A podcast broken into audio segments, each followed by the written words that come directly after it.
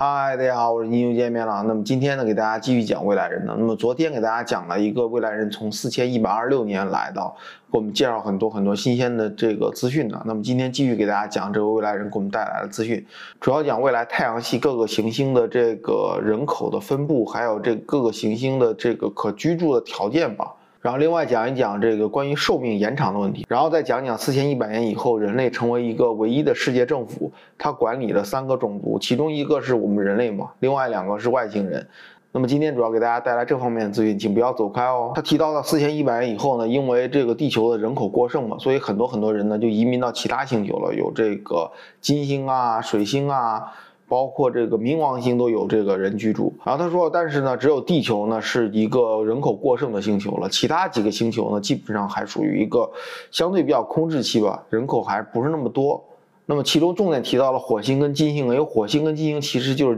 地球两个邻居嘛。那么它两个这个上面在四千一百年以后呢，人类把它上面的这个环境都改造了，也就是人类不需要通过穿一些这个设备啊，穿一些这种制服啊，在上面行走。啊，符合这个生命生存的条件了。那么其中冥王星呢，也是有人类居住，但是冥王星呢，主要是用于一些这个防御功能嘛，上面有一些军事基地。因为冥王星在这个太阳系的外围嘛。然后木星上面呢，基本上没有人类，因为木星本来就是一个气体星球嘛，上面不可能有人类居住了。然后剩下还有这个水星，水星是靠近太阳，最靠近太阳的一个行星，极度极度的这个高温呢，那么上面也是有城市的。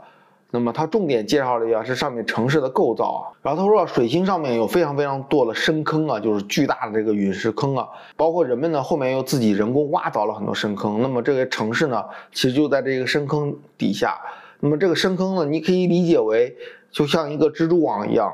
啪在这个深坑这个这个四周，然后上面呢就有自己的城市。那么水星上面这些深坑呢，有几千英里厚啊，因为后面人工也开凿了很多嘛。那么城市呢，一般分为四层，最下面一层呢属于加热层，因为这个水星呢，它这个昼夜温差比较大嘛，那个越往深处走的话呢，它这个越寒冷，因为水星的内核也非常非常小，如果接受不到太阳阳光的话，就迅速降温。所以在最底层是这个加热层，然后再往上两层呢，就是人们的可居住层，然后再往上两层呢，他没提到什么层，但是他说有两层。然后这两层再往上呢，其实就是一个他说的一个控制温度的系统。那么他说这个控制温度的系统也是近些年来才布置上去的。然后这些东西呢，基本上保证了这个中间加的这个城市的这个温度适合人类居住，就有点像汉堡包一样，上下两层其实都是属于控制温度的这个层，中间两层呢就是才是这个人类的城市。然后你可以想象一下，从上面往下看呢，这个水星上一个一个深坑，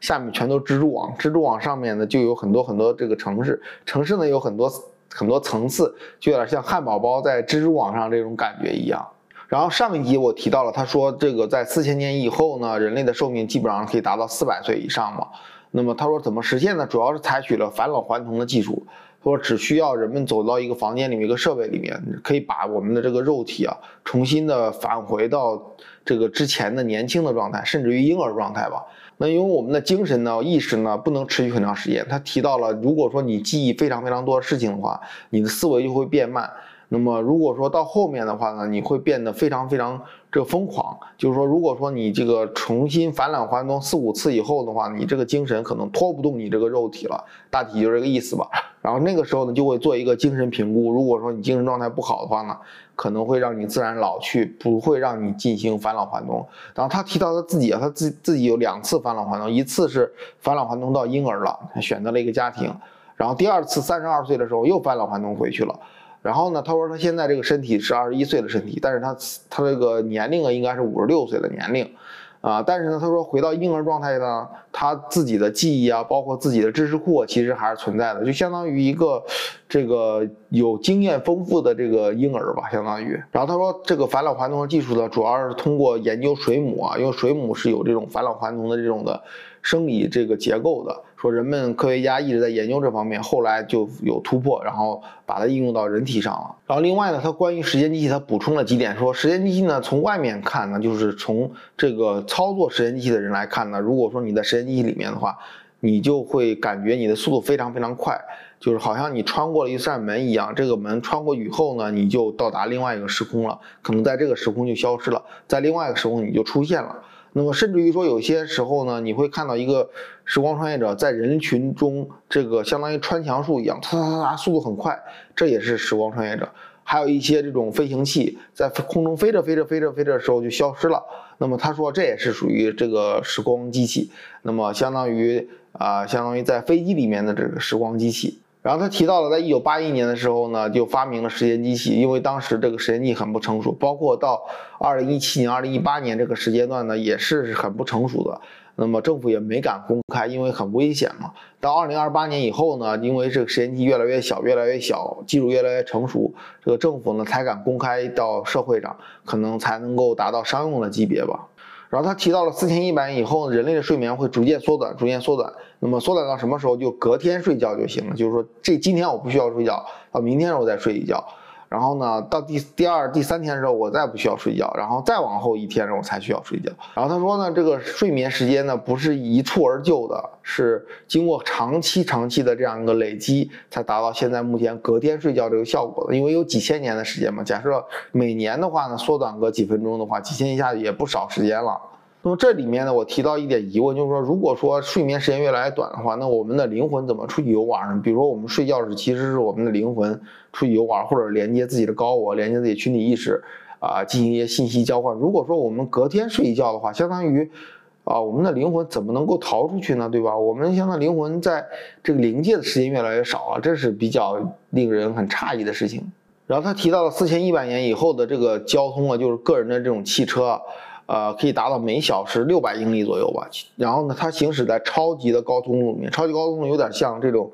这种透明的玻璃的这种全封闭的高速公路，有点像磁悬浮吧。然后呢，它这个相当于在管道里面，管道里面呢有这种这种能源设备，就不需要依赖于这个汽车本身这种自带能源了。但是呢，汽车自带能源也有。那么你离开管道以后呢，就可以相当于以自己的能源形式去这个行驶了。然后他提到这个。技术本身呢，应该是跟我们磁悬浮有点像，但是可能比磁悬浮更加先进一点吧。然后他提到了我们这个人类的政府啊，到二零九零年的时候，外星人来到地球以后呢，人类政府就联合在一起了，而且也是发自内心的联合在一起，并不是一个政府把大家以武力的形式